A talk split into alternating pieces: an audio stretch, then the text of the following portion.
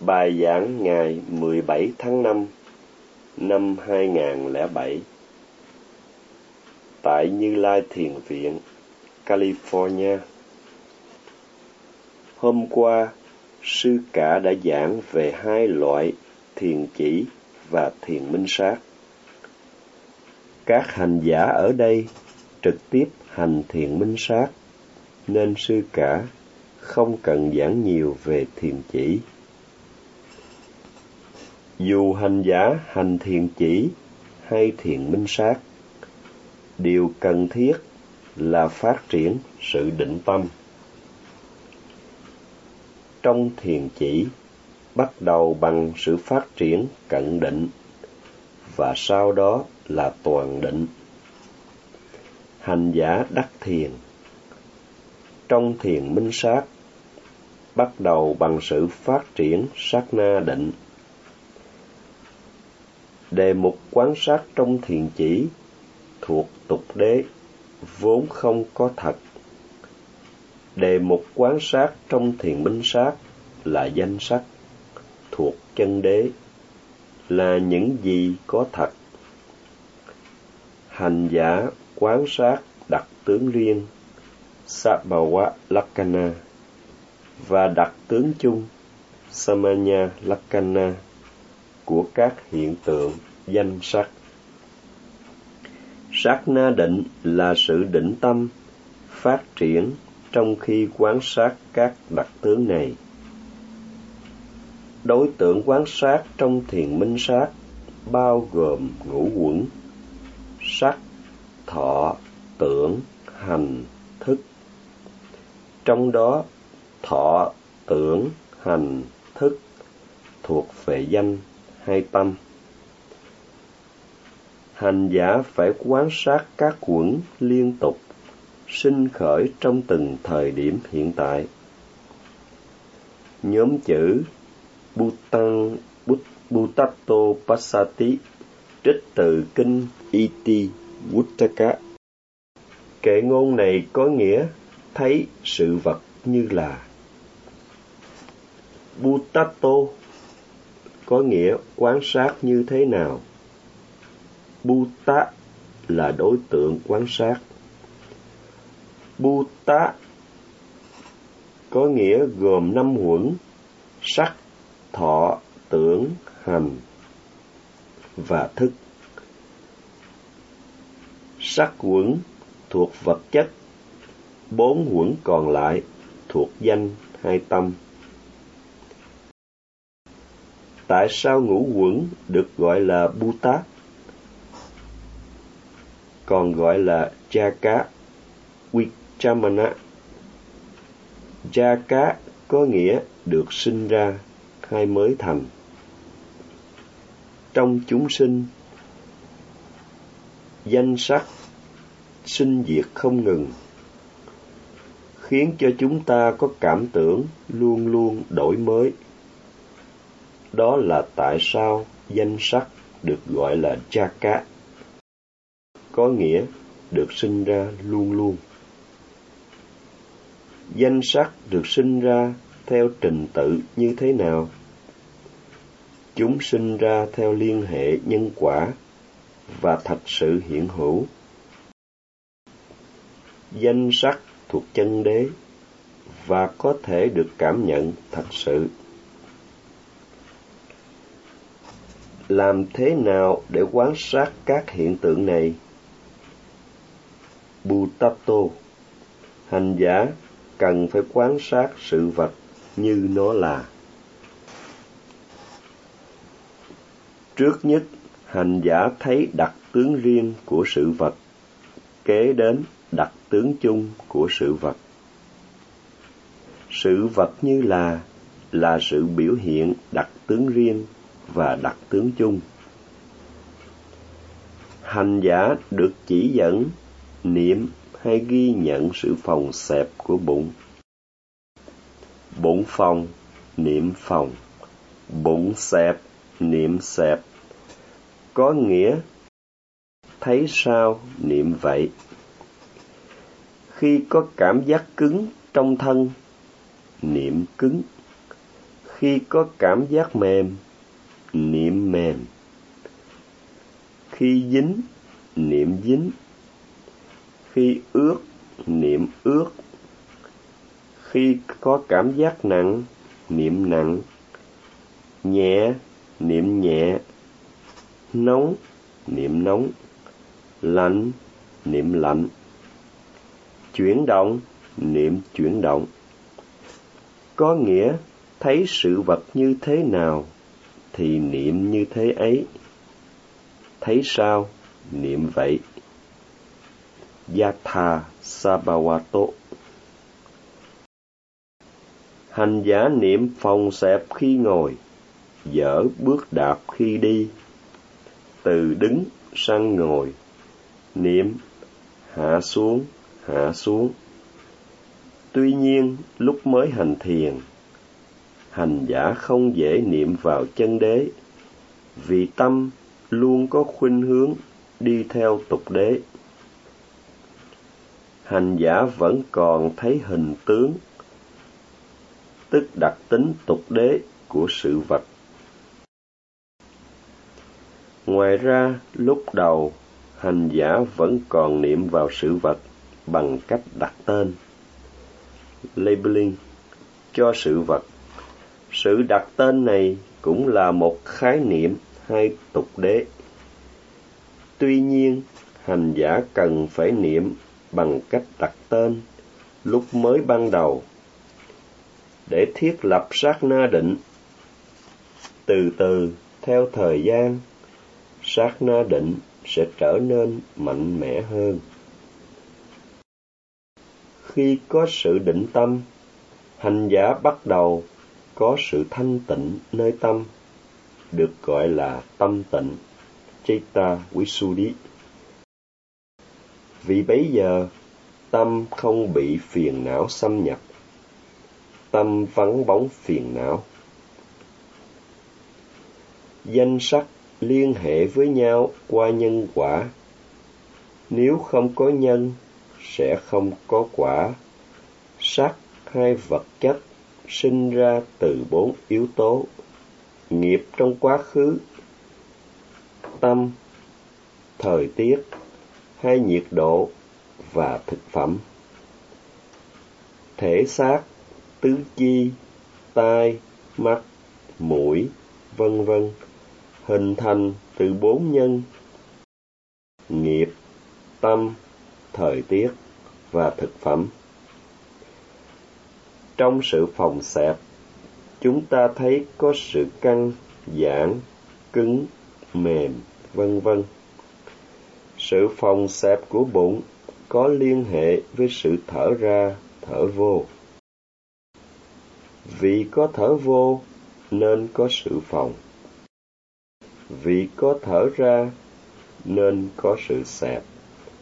Và cũng vì có tác ý muốn thở vô thở ra, nên mới có hơi thở vô ra.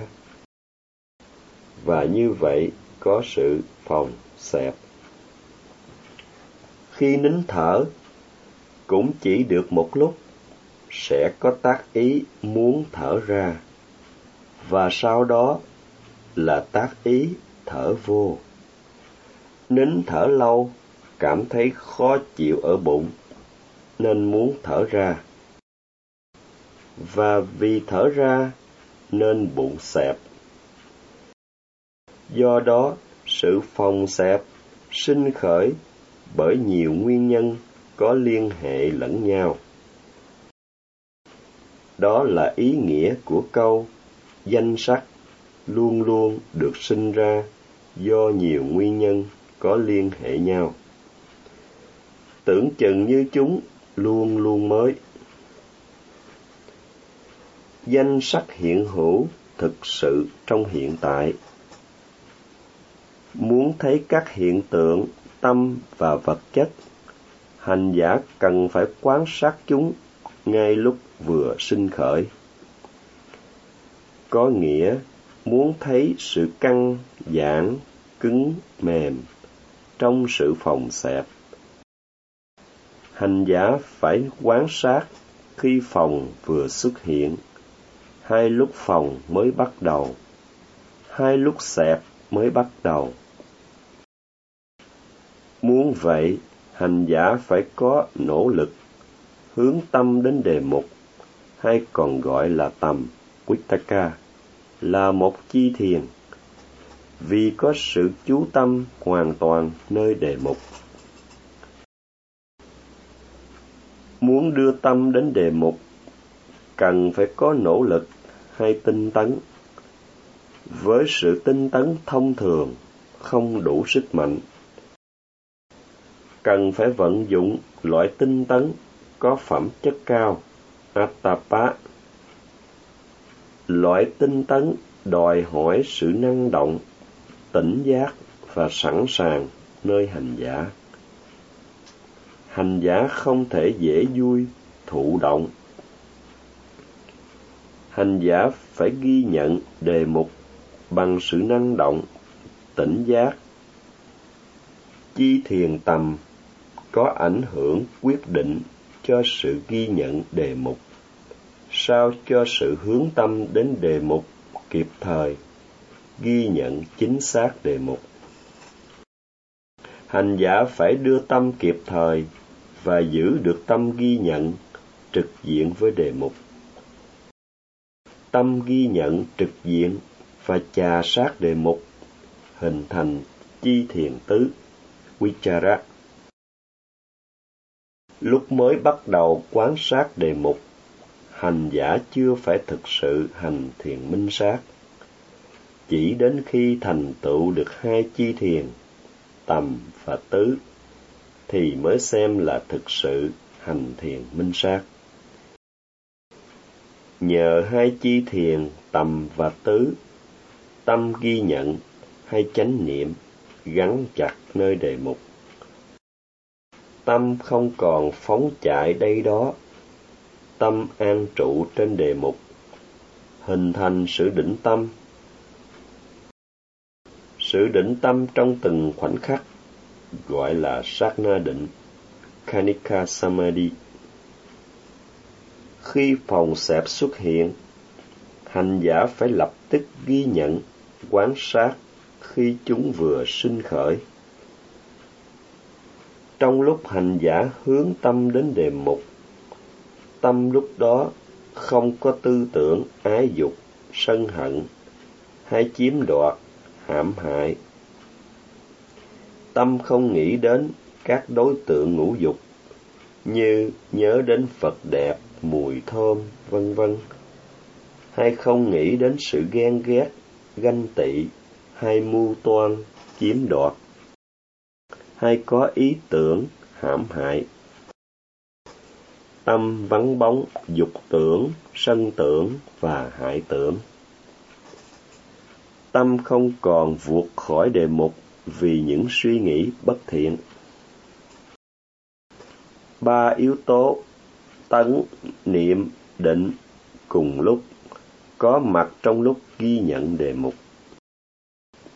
Ba yếu tố này có phẩm tính riêng biệt. Khi dùng tinh tấn để hướng tâm đến đề mục làm hình thành yếu tố tâm.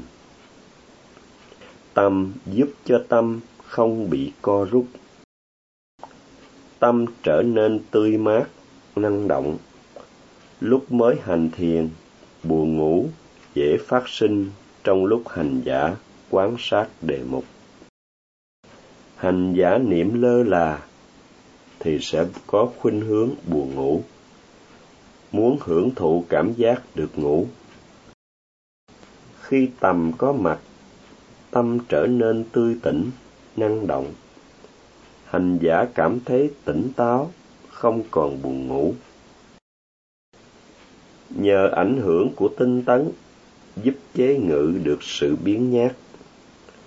Trong giai đoạn đầu mới ngồi thiền buồn ngủ là kẻ thù số một. Hành giả phải khắc phục cơn buồn ngủ bằng sự tinh tấn nỗ lực ghi nhận đề mục nếu hành giả không đưa tâm kịp thời đến đề mục hành giả sẽ có sự phân vân hoài nghi khi tâm trực diện và trà sát đề mục. Hành giả thấy đề mục một cách rõ ràng, nên không còn phân vân, hoài nghi. Khi tâm gắn chặt đề mục, hình thành chánh niệm. Chánh niệm có mặt, nên phiền não không chen vào tâm. Chánh niệm giúp bảo vệ tâm khỏi phiền não. Đây là phẩm tính bảo vệ tâm, ngăn chặn phiền não, không cho xâm nhập tâm. Tâm được bảo vệ an toàn, không còn dao động bởi tham sân si. Tâm trở nên an tịnh, hình thành sát na định.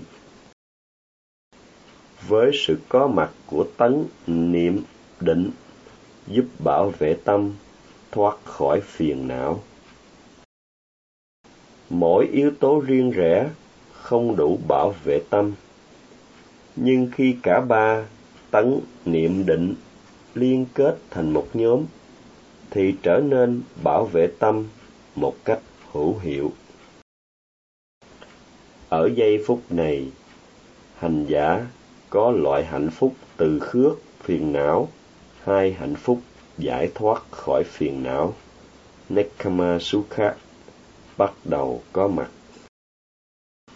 Khi tấn, niệm, định có mặt, phiền não không có mặt nơi tâm. Tâm không còn có ý tưởng về dục lạc. Tâm không phát sinh ái dục qua những ý nghĩ muốn thấy cảnh đẹp, nghe âm thanh hay, hay ngửi mùi thơm, vân vân. Cũng như tâm không phát sinh sân hận, bất mãn, hay có ý tưởng muốn chiếm đoạt hay hãm hại. Nhờ tấn và tầm nên chế ngự được dễ vui, buồn ngủ. Tâm trở nên tỉnh táo, năng động. Nhờ niệm và định làm cho tâm an tịnh, không còn dao động bởi phiền não. Tâm không còn phân vân, hoài nghi, tâm vắng bóng ái dục, sân hận, giả dưỡi buồn ngủ, bất an, dao động và hoài nghi. Hỷ lạc phát sinh, hành giả cảm thấy hạnh phúc. Hành giả bắt đầu kinh nghiệm hương vị pháp bảo. Hạnh phúc do sự phỉ lạc đem lại có thể so sánh với cảm giác vui sướng, thỏa thích của người chơi trò đánh đáo. Khi ném trúng mục tiêu, người này cảm thấy vui sướng, thỏa thích. Tương tự, khi hành giả niệm kịp thời, sát na định hình thành, thì hành giả cảm thấy vui sướng, thỏa thích. Đây là sự phỉ lạc, loại hạnh phúc giải thoát khỏi phiền não. Loại hạnh phúc này có được trong khi thực hành giáo pháp. Phỉ, Piti và Lạc, Sukha là hai chi thiền minh sát. Hành giả tự so sánh hạnh phúc giáo pháp đến bằng sự giải thoát khỏi phiền não và hạnh phúc ngũ dục để thấy sự khác biệt giữa hai loại hạnh phúc. Giữ chánh niệm liên tục nơi sự vật được một phút, hành giả có sáu mươi giây hạnh phúc. Hành giả nhận ra giá trị quý giá của pháp hành. Nhờ hiểu được giá trị pháp hành hành giả trở nên tu tập nghiêm túc, cẩn thận và tinh cần. Thế nhưng, sư cả vẫn còn thấy vài hành giả còn nhìn đây, nhìn đó. Trong khi kinh hành, hành giả ngó chỗ này, chỗ kia. Sư cả nghĩ rằng hành giả bỏ hạnh phúc thế tục phía sau để đến đây tu tập nếu tu tập một cách lơ là, hành giả sẽ không hưởng được hạnh phúc giáo pháp Và như vậy, hành giả mất cả hai, hạnh phúc thế tục và hạnh phúc giáo pháp, và chỉ làm phí công sức của hành giả. Hành giả bỏ công sức để đến đây, hành giả nên tu tập nghiêm chỉnh, liên tục và siêng năng để có cơ hội hưởng được hạnh phúc giáo pháp. Sư cả không muốn làm khó hành giả, nhưng chỉ muốn cho hành giả hưởng được lợi lạc từ sự tu tập. Nếu tu tập lơ là dễ vui, dù có ở đây một tháng hay sáu tuần, hành giả vẫn không hưởng được nhiều lợi lạc. Nam mô Bổn sư Thích Ca Mâu Ni Phật.